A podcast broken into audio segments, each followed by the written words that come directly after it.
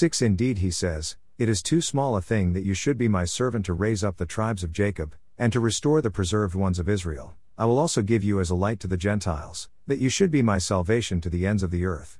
Isaiah 49 6. The mission of Israel was to glorify God and be as light to the nations that were lost in the darkness of worshipping false gods. Their failure to worship God and their rebellion against Him caused them to be taken captive by the Assyrians and Babylonians.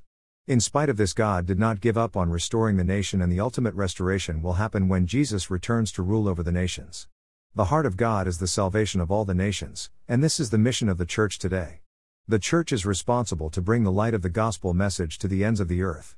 Each believer is called by God to be his light and share the good news to the people that walk in darkness.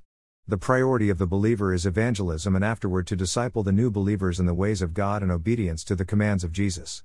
Reaching the lost, preaching the gospel, and teaching the Word of God is the true mission of the church and every believer. If we lose this focus, we fail to accomplish the mission God has given each one of us.